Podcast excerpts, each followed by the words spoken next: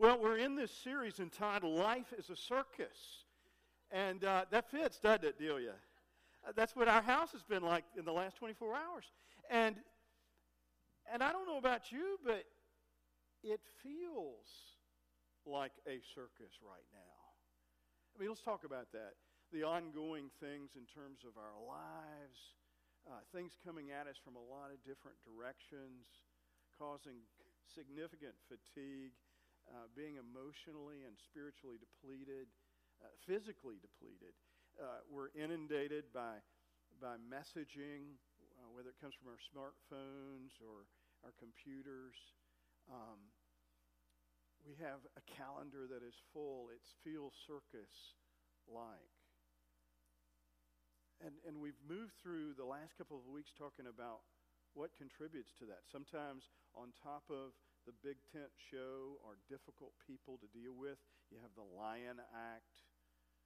You have navigating the fun house, where you look at those mirrors and things get distorted and the floor is moving.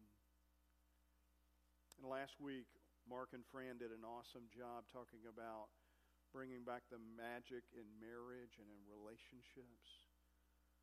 So today, I want to talk more about life as a circus, but for the last six to eight weeks, it, it just feels like a circus if you look at the headlines. Charlottesville, Virginia. A, a riot that has continued to add to the polarization of our nation. Rhetoric, heated rhetoric, vitriol rhetoric on both sides. Uh, humanity, our country at its worst, has surfaced. And then a couple of weeks later, Harvey slams Texas. And we see the images from that. And what a stark contrast. Again, circus like, but humanity, America at its best. Did you see some of the imagery? Flatbed trucks. And on the back of flatbed trucks, you had white folk and black folk and Hispanic folk. And nobody was checking IDs. They just loaded them up and said, We're going to get you to a better place. And the, the imagery of people from different socioeconomic levels ministering to one another. The church was present. It feels like a circus today because we know that, that people are vulnerable in Florida and coastal Georgia and in the panhandle of Florida. In fact, we have a visitor here that is visiting from Michigan. Seems counterintuitive to me. But, uh, but we pray for them. And today we're mindful and we want to be ready to serve. And so I don't know about you, but this, this whole inundation of, all these different things, it just seems chaotic and, and crazy, layered on top of my life. So what do we what do we do with that? And how can we be the church and be the church together and have some sanity? Well, we've talked about what it means to be the church together in some of our responses to the Methodist home. We're willing to be a Red Cross certified shelter if we get approved. Uh, if not for this season, but for later on if we need to be. You have responded through an email we sent out with supplies as Riverside United Methodist has been a shelter, and Vineville United Methodist. And so we're on ready to be the church. And so, in the midst of life being a circus, do you, do you remember the circus imagery of the clown car? The different clowns crowding in to a VW Beetle or a small, colorful car and the significance of coming together. I want us to take a look at what happened at Pentecost. If you'll look at your scripture, which is inserted in uh, your bulletin, we're going to take a look at chapter 2. and let me set the stage. It is Pentecost. And it's a feast. And it says God fearing Jews from many regions came. And these God fearing Jews were anticipating encountering God. And there were some that sensed that something very, very special was happening. Now, listen to some of the names of these regions. Some were coming from Mesopotamia and Judea and Cappadocia and Pontus and Asia and Liberia and Cyrene. And so, are you catching the diversity of all who have converged for Pentecost? And as they've come, the Holy Spirit is poured out. The tongues of fire and with a rushing wind. And they began to hear their own native language and people speaking good news about Christ and the redemption that is offered in the gospel.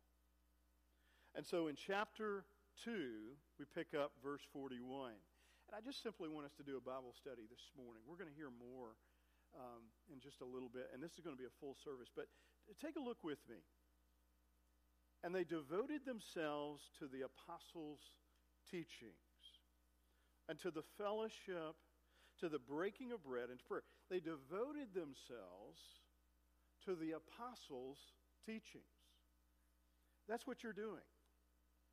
You're coming together in corporate worship, and there's something that's, that's significant about that. We are better because we are together. There is a collective effervescence that comes out of us being together. And the Holy Spirit was moving here, and that same Spirit is available for us today. And it says that they shared in what we call communion or the Lord's Supper or the Eucharist and they broke bread together, and everyone was filled with awe, and they saw the wonders and signs performed by the apostles. Now let's keep going. And all the believers were together and had everything in common. I think about that imagery of what we saw in the, in the flooding. I don't know if you saw the one flatbed truck that had nursing home residents in wheelchairs. Anybody see that one? And they were parked on the back of this flatbed. And they were from different races. And they were senior adults, elderly folks.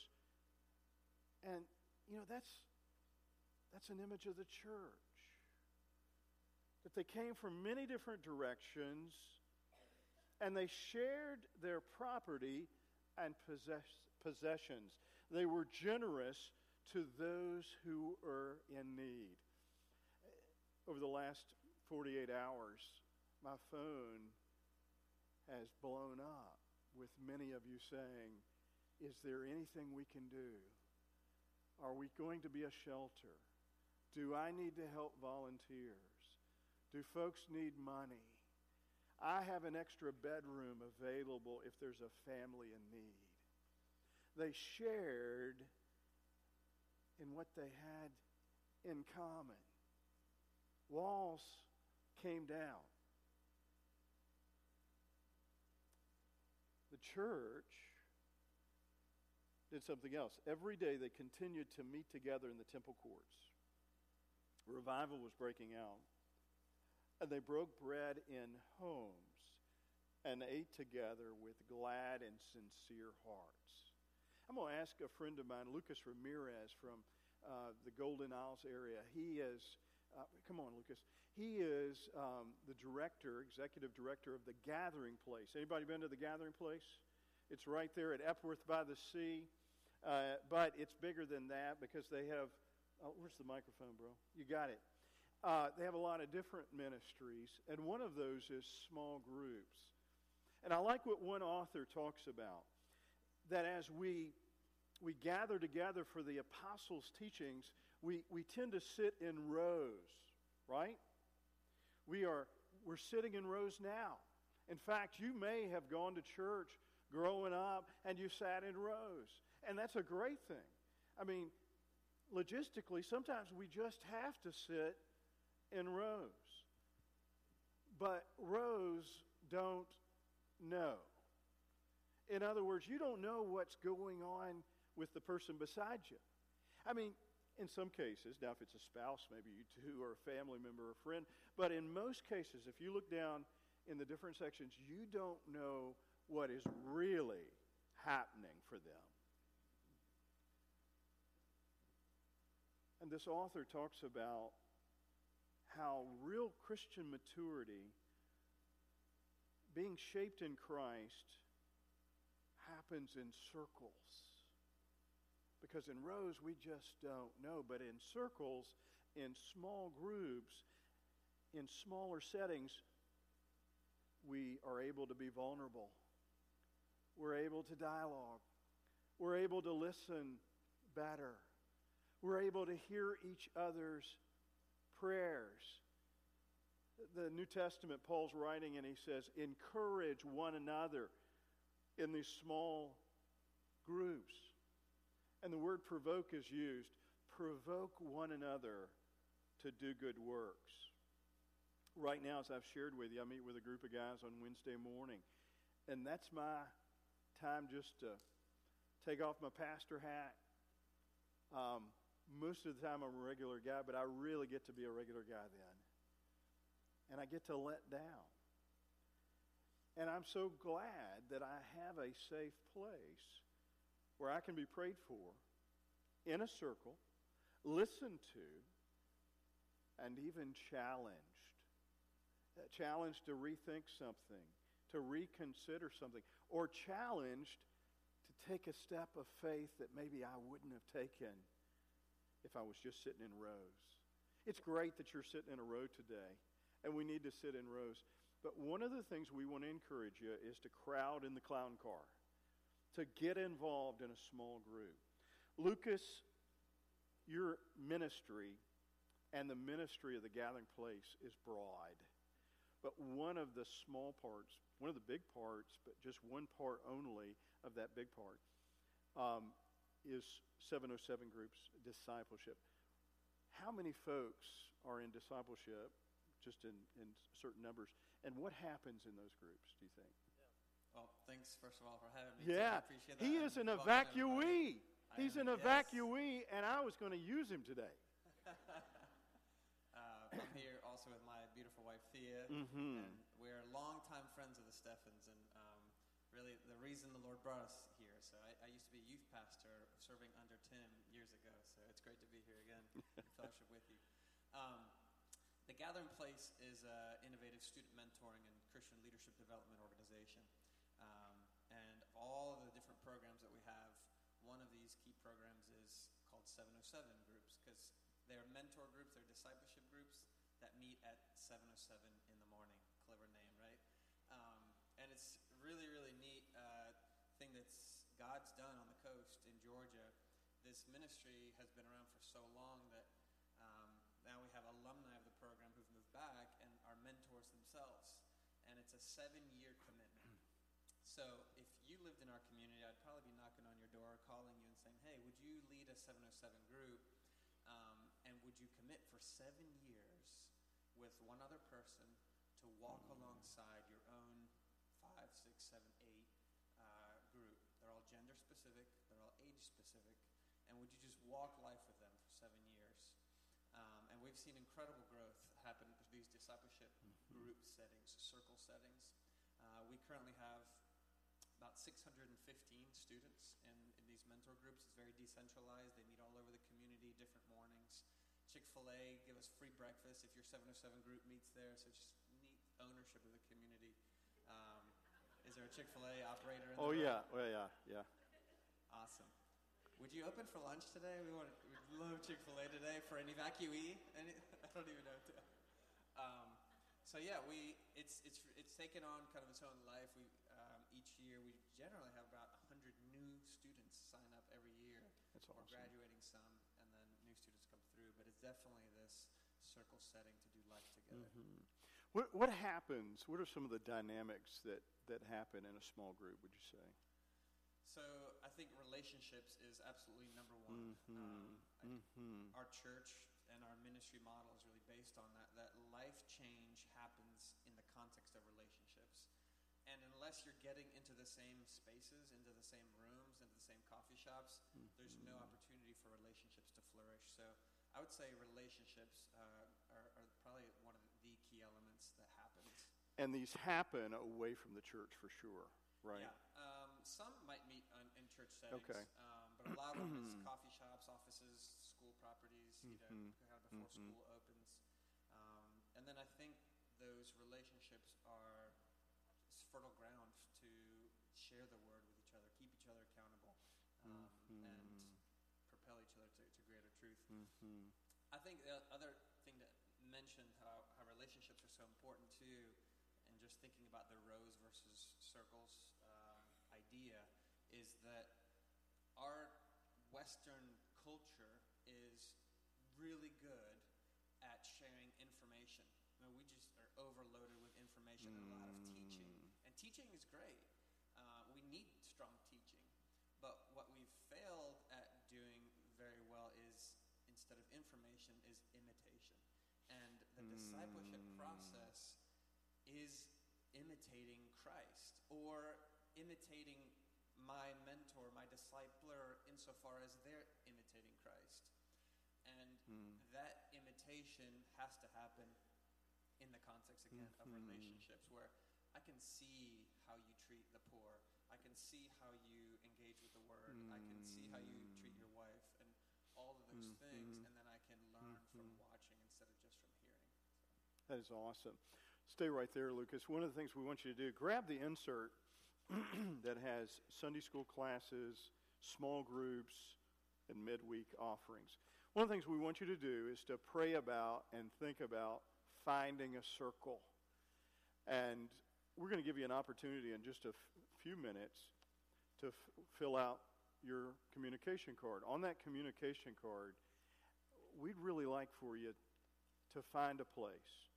Uh, my next steps will be to continue to be a faithful participant in my current group. It may be that you're like me and many others in this room, that you're part of a group, and that's meeting a need, and that group meets weekly or monthly, and you're finding the spiritual nourishment that you need. Re up on that, reaffirm that, and let us know that so we can celebrate that. Also, join a group this fall. We're in the midst of the fall. And uh, please contact me, give us your information. And Fran has made a commitment that if you're not in a group and you'd like to find a spiritual formation group, a place where you can be shaped uh, by others and you can help shape others, she will get with you and help find that right place because we want to plug you in. And then if you'd like to start a group, if somebody is a part of a group and you, you know you've been a part of a group and you've received and you received and you've received and you say, you know, I want to I want to give back. I know I'll receive some as I give back, but I want to give back and be a part of a group if you'll indicate that. And uh, if you'd like to give your life to Christ and you want more information about that, there's a place to check there. So if you'll fill these out, because I want to ask, take the time to do that right now as I continue to ask Lucas a few questions. Lucas, you are writing a book. Are we at liberty to say what the name of it is yet? Yeah. Okay, tell us the name of that book. Um, yes, so in June 2018, uh, I'm going to release my first book called Designed for More, is the title. Mhm. And the subtitle is Unleashing Christ's Vision for Unity in a Deeply Divided World. Um, and the, the core idea is that God designed our faith communities to be more. He designed us for more than we're currently reaching in terms of our efficiency to unleash his mission in the world. And one of the greatest limiting factors to that more that he's designed us for is our disunity, is our fragmented, siloed state. Um, and there's a lot of reasons for that. But we're casting a vision for elevating the biblical imperative for the body of Christ truly being the, a united body of Christ, and how much more powerful we could be and efficient accomplishing His kingdom on earth as it is in heaven. It's curious. We pray that week in, week out. We do. Um, and sometimes we don't believe that He wants that new creation to spring up all around us. And uh, we would be more effective for our mission in that. So it's called Design for More. Mhm. Awesome. Well, we'll be praying for you. In fact, I'm going to pray. Our worship team's going to come back up. We're going to do a couple of more songs as Ashley's going to lead us on this, her last official Sunday. We want her back. Let's pray together. God, we thank you that when we give our lives to you, we are given to a community. And we thank you that we belong to this community. And some here today have traveled many miles to be at a safe place, and they're part of another community, but it's all under the heading of the body of Christ. And so today we want to continue to be connected. We know we've been created to be connected to community. And so we just ask God that you would give us that drive on the inside to let other people in. We know that times in our lives, we drift from the things that are the most important. And part of that is we're not connected. Part of the problem is we don't have community. And so, God, we thank you in advance that as we recommit ourselves to being in a circle, that, that you'll become clearer to us. And our relationship with, with you will be richer and our relationship with those around us will be deeper because we'll have been in a circle. And so, Lord, lead us in these ways. It's in Christ's name that we pray. Amen.